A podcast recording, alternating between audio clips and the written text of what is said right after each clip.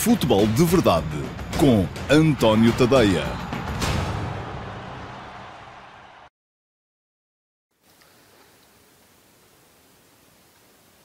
Olá, muito bom dia a todos. Eu sou António Tadei e este é o Futebol de Verdade de quinta-feira, edição que vai uh, passar em revista não só os jogos de ontem, o jogo uh, do Sporting Clube Braga em casa contra o uh, Rangers, que ditou a eliminação da equipa portuguesa, mas também espero ter tempo para dar um laminé acerca da Liga dos Campeões e de uma Liga dos Campeões que está a ser estranha, porque quase está a prefigurar aqui uma espécie de revolta dos mais pequenos. aqui não dá para dizer dos pequenos, porque de facto, ou dos não tão grandes, se calhar é melhor dizer assim, face àqueles que são os clubes uh, que geralmente são consagrados nesta competição por serem os emblemas mais poderosos da Europa.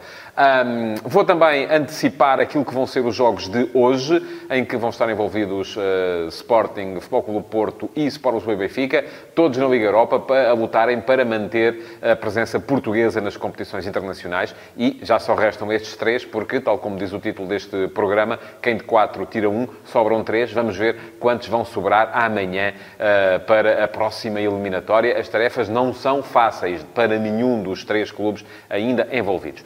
Antes de entrar na ordem do dia, eh, quero dizer aqui duas coisas. Primeiro, é lembrar-vos que podem deixar perguntas. Quem estiver a assistir em direto ao programa nas redes sociais, no Facebook, no Instagram ou no YouTube. Pode ir às caixas de comentários, deixar perguntas. Não tem que ser sobre os temas uh, que eu anunciei que vou abordar uh, na emissão de hoje, mas tem que ser sobre futebol. E aqueles que uh, deixarem perguntas poderão depois ter as suas questões selecionadas para resposta no QA, perguntas e respostas que vou fazer logo a seguir a este Futebol de Verdade, mas no meu site. Já não vai ser aqui, onde me estão a ver neste momento, vai ser no meu site, no antoniotadeia.com. É só darem um saltinho, abrir o browser, irem até lá e um, encontrarem lá o espaço para o Q&A de hoje, onde uh, vou responder a umas 5, 6 perguntas, enfim, as melhores que forem colocadas na emissão de hoje. Segunda um, coisa, antes da ordem do dia, tem a ver com uh, o assunto acerca do qual escrevi hoje de manhã no último passo, que foi a deliberação da FIFA acerca uh, das, dos diferendos que o Sporting mantém ainda com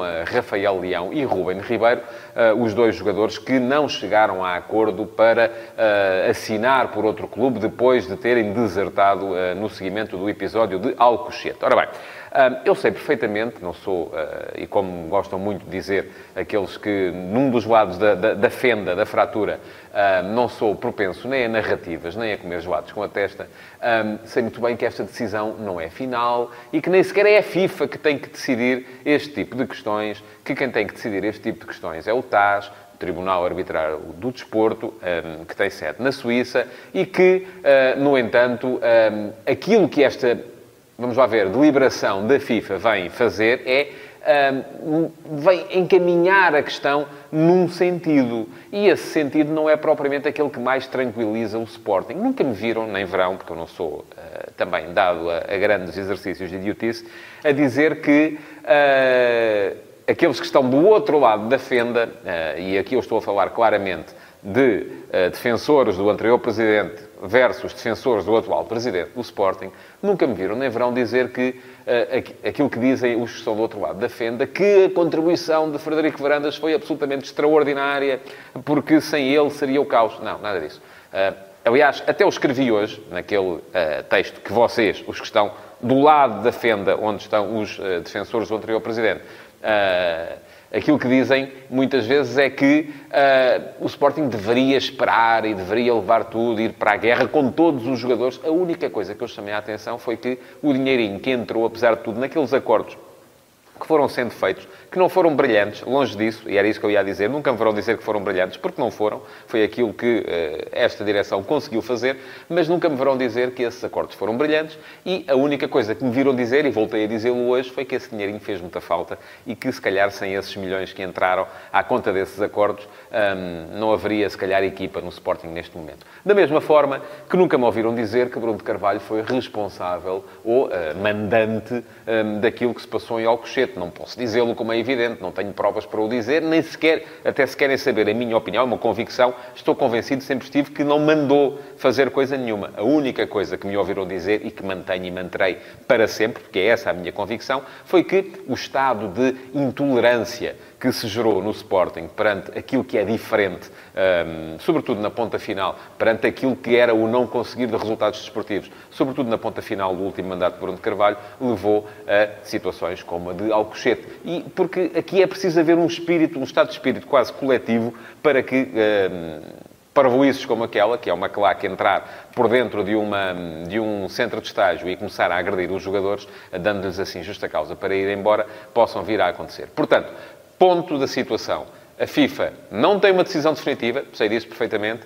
A FIFA achou que não podia dar razão ao Sporting nestes casos, o que não é propriamente um sinal tranquilizador uh, para aqueles que defendiam que o Sporting deveria ir para a guerra, não só com estes dois, mas com todos os outros jogadores uh, uh, com os quais acabou por chegar a um acordo, que não é um acordo brilhante, mas nunca há acordos brilhantes quando se precisa de dinheiro. Eu devo dizer que ah, em toda a minha vida, e isto aqui só pequeno parênteses mesmo, só fiz, só tive uma saída litigiosa de um sítio onde trabalhei, um, ah, ia ganhar claramente o processo em tribunal, mas a questão é que a vida tem que andar para a frente e às vezes as pessoas não podem ficar sem trabalhar e têm que continuar a pagar as suas despesas, que é isso com certeza que o Sporting uh, sentiu no momento de chegar a acordo com os clubes que ficaram, com Gelson, com Rui Patrício, com William Carvalho e por aí afora. Havia despesas para pagar, o dinheiro fazia falta e não dá para ir empurrando com a barriga. Portanto, uh, é isso que me ouviram sempre dizer os acordos não foram bons, não foram brilhantes. Aliás, o próprio lançamento do texto dizia isso. Vale mais o quê? Um mau acordo uma boa demanda? Uh, enfim,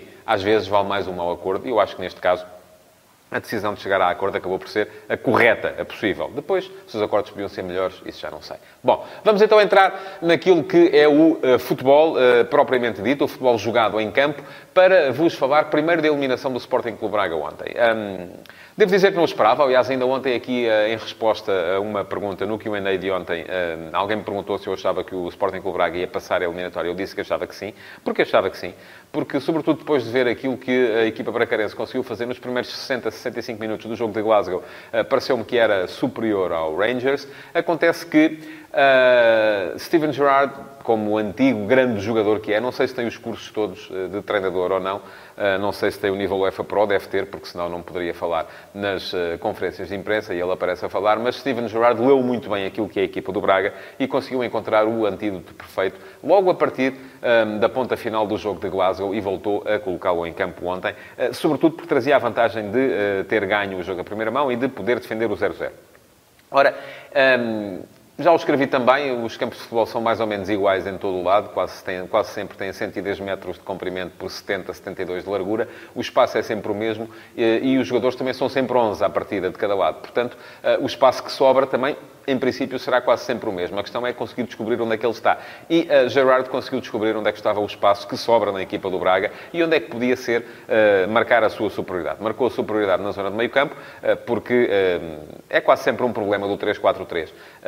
Geralmente só tem dois médios no centro do campo. Depois das duas, uma, ou os avançados interiores abrem para conseguir ganhar superioridade nos corredores laterais ou vêm para dentro para conseguir uh, criar uh, superioridade, sobretudo no jogo entre linhas, uh, mas quase sempre sem bola. Sem bola é mais difícil fazer a sua integração na, na equipa. E geralmente, aliás, sem bola, os dois avançados interiores do Sporting Clube Braga defendem por fora, fazendo com que os dois laterais, os dois alas também baixem para fazer, transformar o 3-4-3 numa espécie de 5-4-1. Ora, isso acabou por ser fatal para a equipa do Sporting Clube Braga, que perdeu a zona de meio campo, não conseguiu causar desconforto ao Rangers na sua zona defensiva e acabou por ficar exposta quase sempre no espaço atrás da sua última linha defensiva e foi aí que o Rangers foi à procura um, de espaço para fazer o gol e foi aí, por aí também, que acabou por fazê-lo. Ganhou o jogo de ontem com justiça, podia ter ganho por mais. Uh, Mateus ainda defendeu uma grande penalidade. Não se viu na equipa do Sporting Clube Braga um, condições uh, para conseguir ultrapassar este adversário que, olhando para aquilo que foram os primeiros 60 minutos da eliminatória,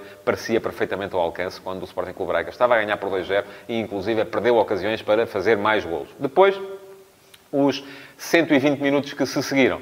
30 ainda em Glasgow. E os 90 de ontem acabaram por mostrar um Rangers superior que, nesse período, marcou 4 golos e não sofreu nenhum. Foi uma eliminatória invertida que pode levar também as pessoas em Braga a pensarem o seguinte.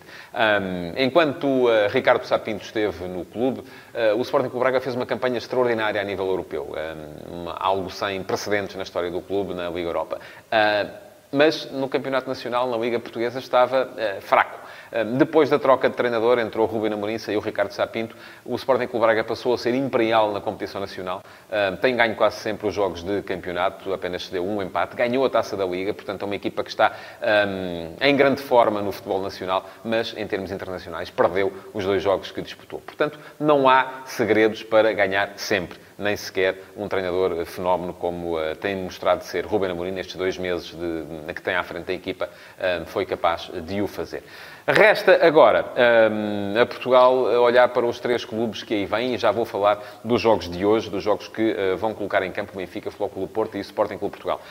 Um, Antes disso, tenho que vos lembrar que podem fazer perguntas. Podem ir às caixas de comentários desta emissão em direto do Futebol de Verdade. Estejam a vê-la no Facebook, no Instagram ou no YouTube. E deixar perguntas uh, para que eu possa responder-lhes mais daqui a pouco num Q&A que vai ser uh, emitido a partir do meu site, do antoniotadeia.com. Já que lá vão, uh, depois não se esqueçam também de subscrever a minha newsletter, Entre Linhas, que sai todas as noites com as novidades do dia no futebol nacional e internacional e também podem, naturalmente, subscrever as notificações push para receberem tudo o que são conteúdos que nós vamos publicando. E são muitos, eh, quase todos os dias. Mas pronto, vamos então entrar nos jogos de hoje. Hoje temos três jogos a envolver equipas portuguesas. Sporting e Futebol Porto jogam logo a partir das 17h55. O Benfica fica reservado para as 20 horas. e todos eles têm eh, alguma dificuldade pela frente. Vamos lá ver. O Sporting tem o melhor resultado, ganhou por dois golos na primeira mão, no jogo em casa, mas acabou por sofrer um golo do Istanbul Başakşehir já na ponta final da partida, quando a equipa desligou competitivamente, tentou gerir sem intensidade e acabou por ser traída com um golo que deixa o Sporting numa situação ah, até um pouco, enfim, eu não diria nada confortável, porque se sofre um golo cedo, fica logo ali meio periclitante, acaba por ah, ficar dependente apenas de não sofrer mais nenhum, ah, mas eu acho que ainda assim a melhor maneira que o Sporting tem de encarar o jogo de Istambul é mesmo ir à procura de fazer um gol, porque se fizer um gol à partida, não estou a ver este Istambul que sair ser capaz de marcar quatro golos ao Sporting. Enfim, uh, seria hum, algo de surpreendente. Uh, veremos qual vai ser a equipa que Jorge Silva vai colocar em campo. Já se sabe que não vai contar ainda com a Matia, que continua lesionado, nem com o Luís Neto, que está castigado, o que significa que Ilória vai ser mais uma vez titular, desta vez com certeza ao lado de Coates.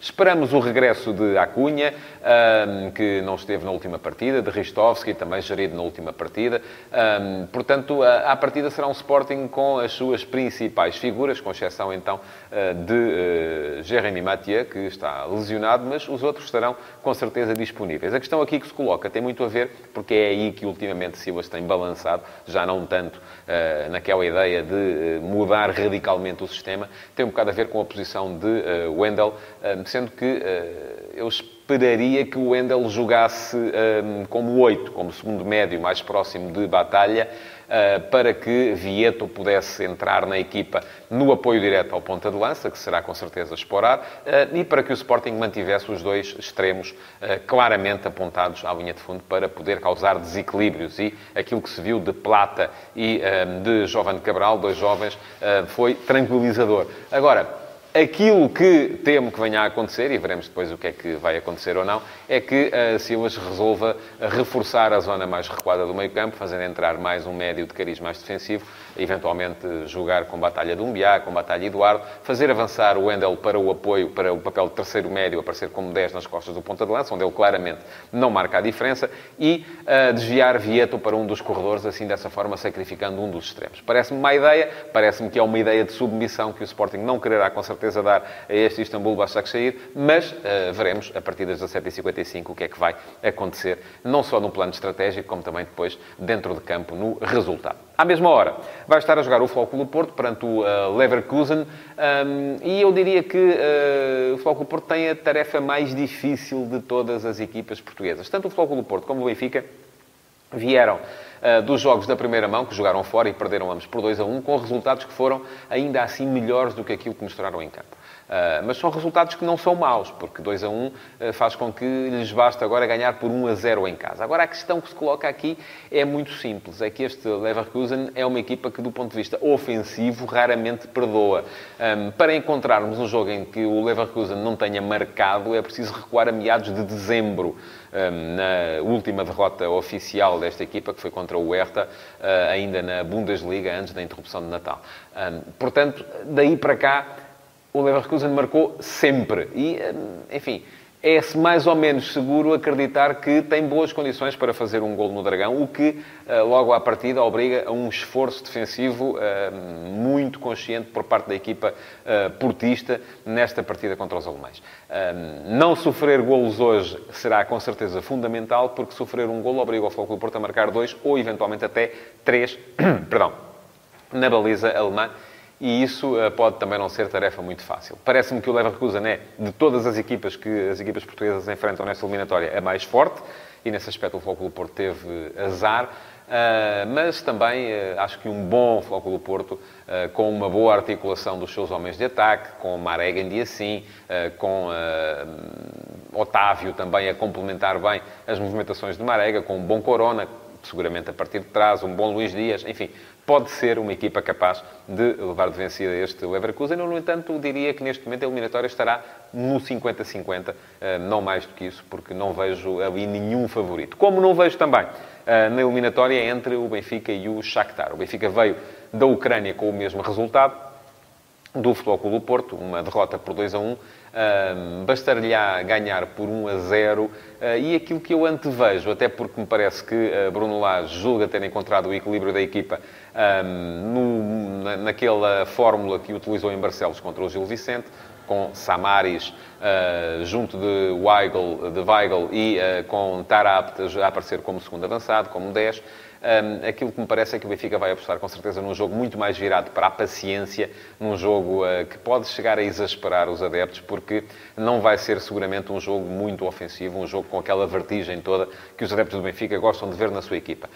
Um, é um jogo mais difícil de gerir, uh, até porque este Shakhtar é uma equipa fortíssima, sobretudo na exploração do espaço interior. Não dá para ver como é que está verdadeiramente a equipa do Shakhtar, porque a competição na Ucrânia está interrompida há demasiado tempo para se perceber. O único jogo oficial que o Shakhtar fez este ano foi precisamente aquele jogo contra o Benfica, eh, que ganhou por 2 a 1.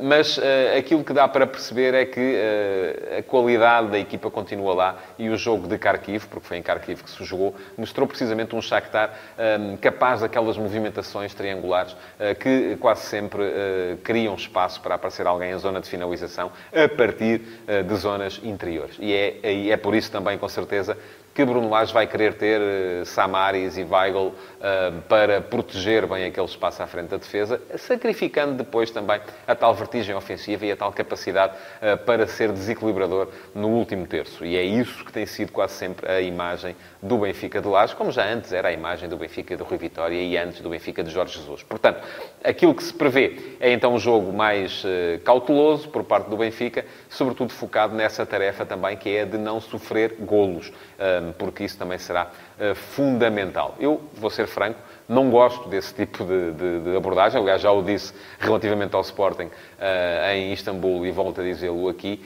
Um, acho que um, faz depender as questões uh, e o resultado dos jogos demasiado uh, daquilo que vai ser, de quem vai ser a primeira equipa a marcar. E um erro pode ser a morte do artista. Veremos se o Benfica consegue não errar antes da equipa do Shakhtar porque, tal como já disse relativamente ao Leverkusen Porto, parece-me que esta é uma eliminatória que estará muito próximo dos 50-50. Eh, Bom, antes de acabar, uh, vou ainda falar-vos um bocadinho, pouquinho necessariamente, porque o tempo já não é muito, acerca do que está a ser esta Liga dos Campeões e do que foi esta semana de Liga dos Campeões, com resultados de quase todos eles surpreendentes. Se formos a ver, ainda ontem, uh, Super Juventus de Cristiano Ronaldo Perdeu, e perdeu em, em Lyon com o Olympique Lyonnais, uma equipa que, onde já jogou, e jogou bem, uh, eu não vi o jogo, mas já li, que jogou maravilhosamente Bruno Guimarães, o tal jogador que o Benfica tentou contratar no Brasil, mas que acabou por ser convencido por Juninho a ir para, para a França e para o Lyon.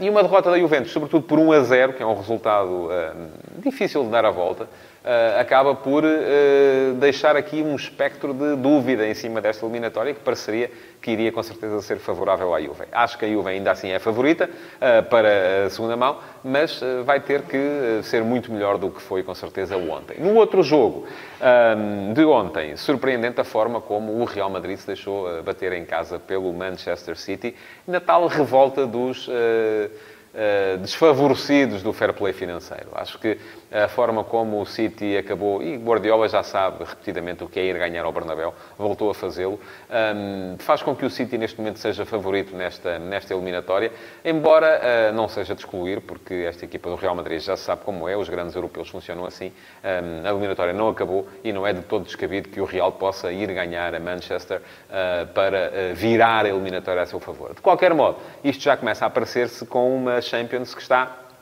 a ver cair uh, ou uh, com perspectivas de poderem cair algumas das uh, equipas principais do continente, porque várias delas fizeram maus resultados nesta primeira mão, não só esta semana, como também na semana passada, nos jogos que foram disputados na semana passada. Vamos ter, com certeza, Champions em grande na segunda mão, porque há aqui muita gente interessada em dar a volta e com capacidade para dar a volta. Portanto, vão ser mais quatro jogos um, complicados nesta segunda mão da Liga dos Campeões. E pronto, chegamos então ao final do Futebol de Verdade de hoje. Queria, eh, para já, agradecer-vos por estarem aí. Uh, Dizer-vos que ainda têm mais um ou dois minutos para deixar perguntas nas redes sociais, se quiserem vê-las respondidas daqui a pouco no Q&A. E um, já sabem, podem pôr o vosso like e partilhar este espaço nas vossas redes sociais para que os vossos amigos também possam vê-lo. Mais daqui a 5, 7 minutos, por volta da uma, mais ou menos, um, acabarei por estar no antoniotadeia.com para a edição de hoje do Q&A, onde vou responder às perguntas que lá tiverem deixado a todos aqueles que tiveram a amabilidade de o fazer. Muito obrigado por terem estado desse lado e até já no antoniotadeia.com.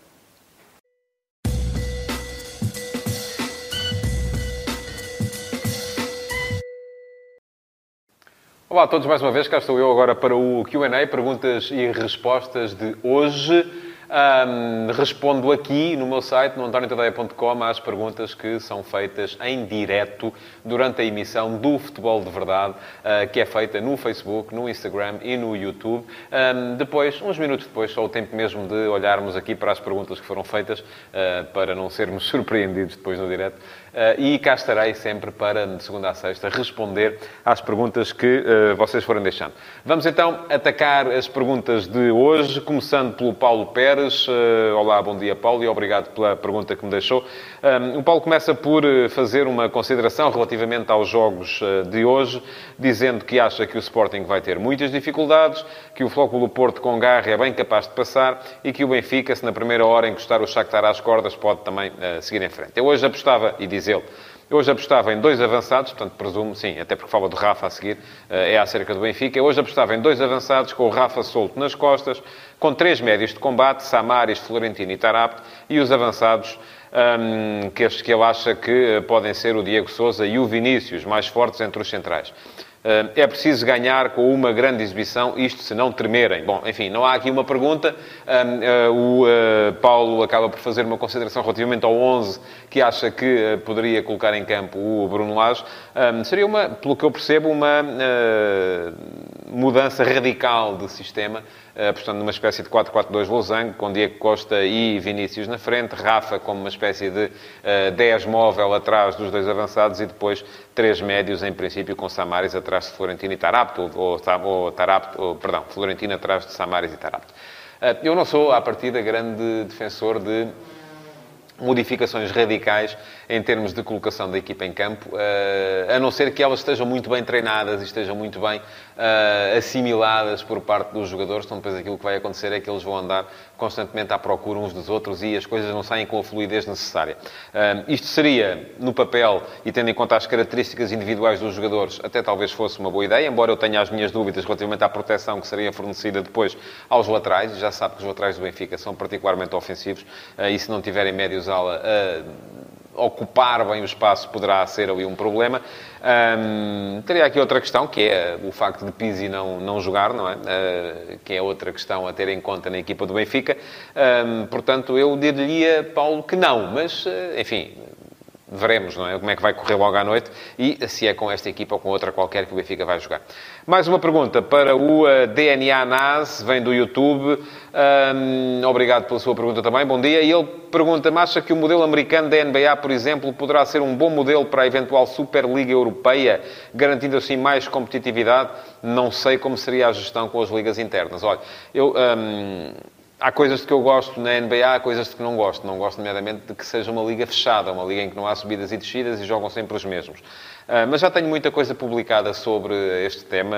Se está aqui a ver a resposta à sua pergunta no site, uh, vá à lupazinha e pesquise por Superliga e pode ler tudo aquilo que eu penso sobre o assunto. Posso desde já dizer que acho que a articulação com as ligas internas teria sempre que ser uh, através de uma espécie ou de acumulação.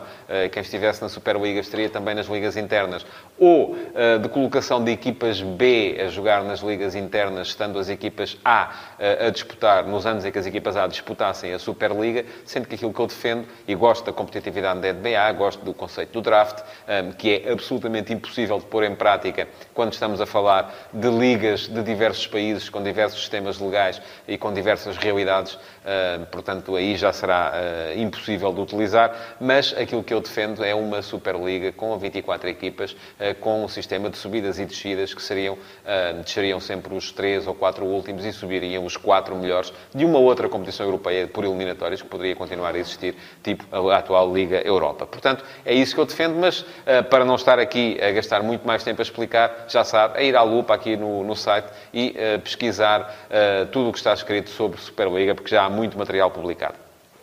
Mais uma pergunta para o uh, Rui Fragoso. Olá, Rui, bom dia, obrigado pela pergunta também. Um, com o coronavírus e tendo o histórico do uh, Vitória Futebol Clube Sporting, como será que a Liga se vai comportar com os adiamentos ou jogos sem público? Se virmos a Liga Italiana, já estão planeados jogos sem público. Eu acho que esta é uma questão que uh, a Liga não tem nada previsto, tal como se viu precisamente no jogo do Vitória contra o Sporting. Acaba por estar sempre nas mãos dos clubes. E isso não acho bem, como é evidente. Acho que a Liga deveria ter casos como estes previstos, mesmo que não seja um nível geral, um nível global de epidemia, eh, poderia ser um nível pelo menos particular e perceber como é que se deve gerir este tipo de situações, como foi no caso do Vitória, quando o Vitória não tinha equipa para jogar. Ehm, mas eh, aquilo que me parece é que isto tem muito mais a ver também com a lei do país do que com eh, a questão da organização dos acontecimentos desportivos, porque, para já, ainda estamos mais ou menos uh, uh, à vontade relativamente à questão do coronavírus. Uh, se um dia vier a acontecer haver um casos em Portugal como há neste momento a Itália, creio que a Liga terá mesmo de tomar uma posição de acordo com as autoridades sanitárias do país e aí terá que ser, terá de haver mesmo uma, um acordo entre todos para que as coisas possam realizar-se sem colocar em risco a saúde pública.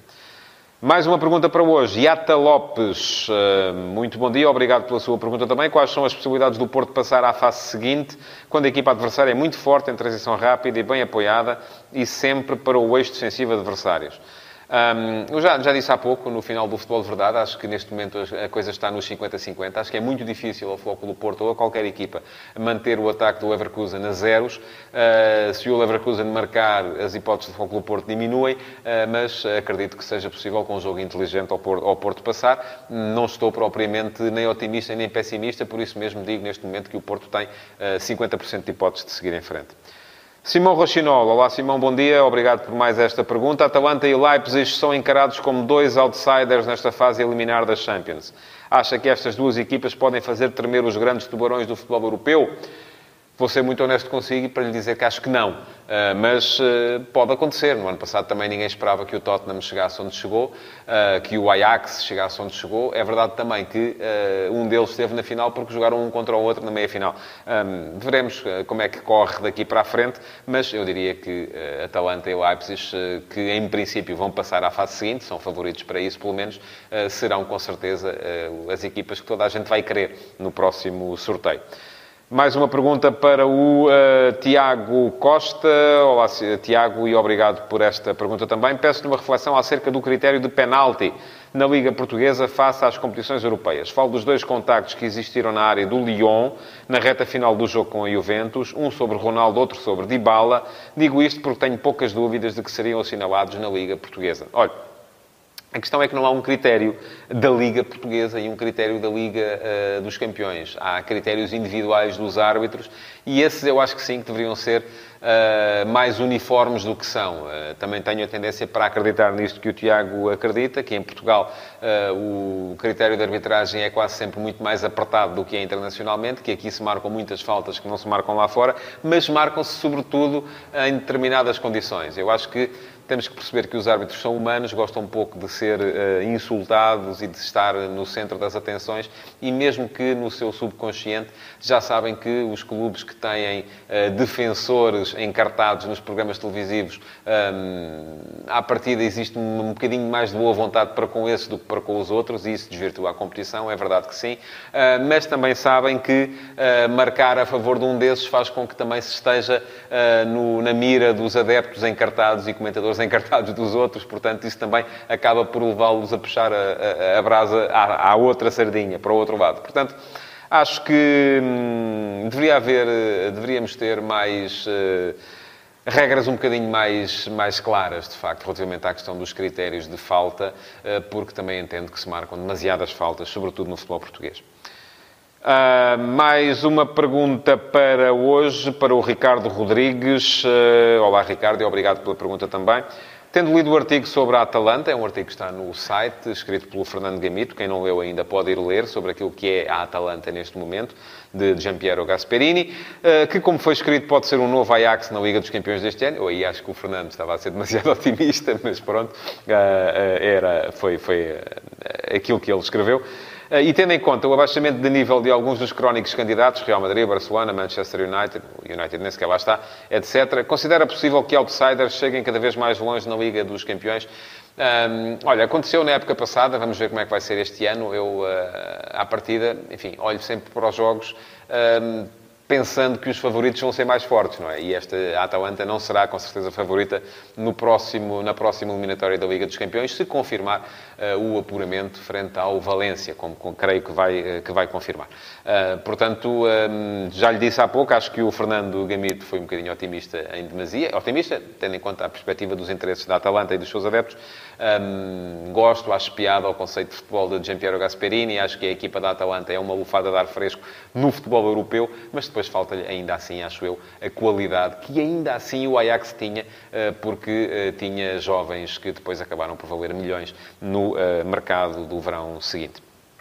Mais uma pergunta ainda, e ainda temos mais algumas, para o uh, Henrique Peixoto. Obrigado pela pergunta, Henrique.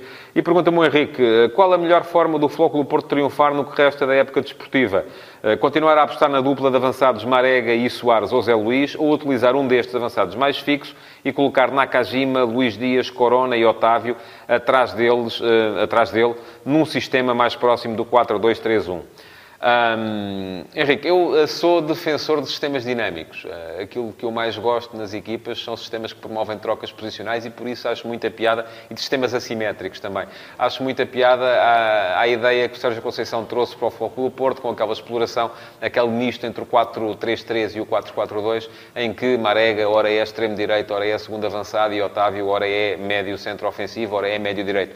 Uh, e isto causa ali alguma uh, noção de entropia no nos adversários e acaba por uh, conseguir uh, que o Futebol Porto crie situações de desequilíbrio. Não gosto à partida do 4-2-3-1. É um sistema que não me agrada porque é demasiado estático, é demasiado previsível. Uh, e não me parece, no meu ponto de vista, pelo menos, que fosse melhor para o Futebol Porto jogar com ele do que jogar como está a jogar neste momento. Um, Ricardo Marques, olá, bom dia, obrigado pela pergunta. Acho que disse aqui uma vez que o Manchester City não era uma equipa talhada para ganhar a Liga dos Campeões. É possível que tenha dito. Não, não tenho memória, mas é possível que sim. Ainda mantém a sua opinião ou uh, mudou-a devido às circunstâncias? Mantenho. Uh, se tiver que apostar num vencedor para a Liga dos Campeões, o City não, me, não aparece nos primeiros 4 ou 5. Uh, eh, o que não quer dizer que não, não a possa ganhar. Eu, no ano passado, também, num, por esta altura da temporada, se calhar não daria Liverpool e muito menos daria Tottenham como possibilidades para chegar à final das Champions. Um, Última pergunta para hoje, para o Filipe Martins. Eh, e obrigado, Filipe, pela pergunta também. O VAR em Portugal situa-se na cidade do futebol. As minhas perguntas são: não seria melhor o VAR estar no estádio onde decorre o respectivo jogo? Seria, claro, como é evidente. E já agora sabe dizer onde está o VAR nas competições europeias? Está no estádio. Eh, a questão aqui, tanto quanto sei, tem a ver com condições. O VAR em Portugal está na cidade do futebol, não é por uma questão de eh, centralização, é mais por uma questão de falta de condições em alguns dos estádios onde se joga na Primeira Liga, onde não terá sido julgado possível instalar sala de controle do VAR e por isso mesmo se optou por esta solução de colocar o VAR sempre na cidade do futebol, em Oeiras. Agora, isto não quer dizer que seja melhor ou que não possa vir a ser mudado. Eu acho que, idealmente, o VAR deveria estar no estádio, sim. Uh, idealmente também, e isto parece-me mais preocupante, um, era mudar-se algumas coisas no protocolo, nomeadamente a divulgação do, da, da, das conversações entre o árbitro de campo e o uh, VAR. Isso sim parece-me que seria uma mudança importante para que o VAR passasse a funcionar melhor.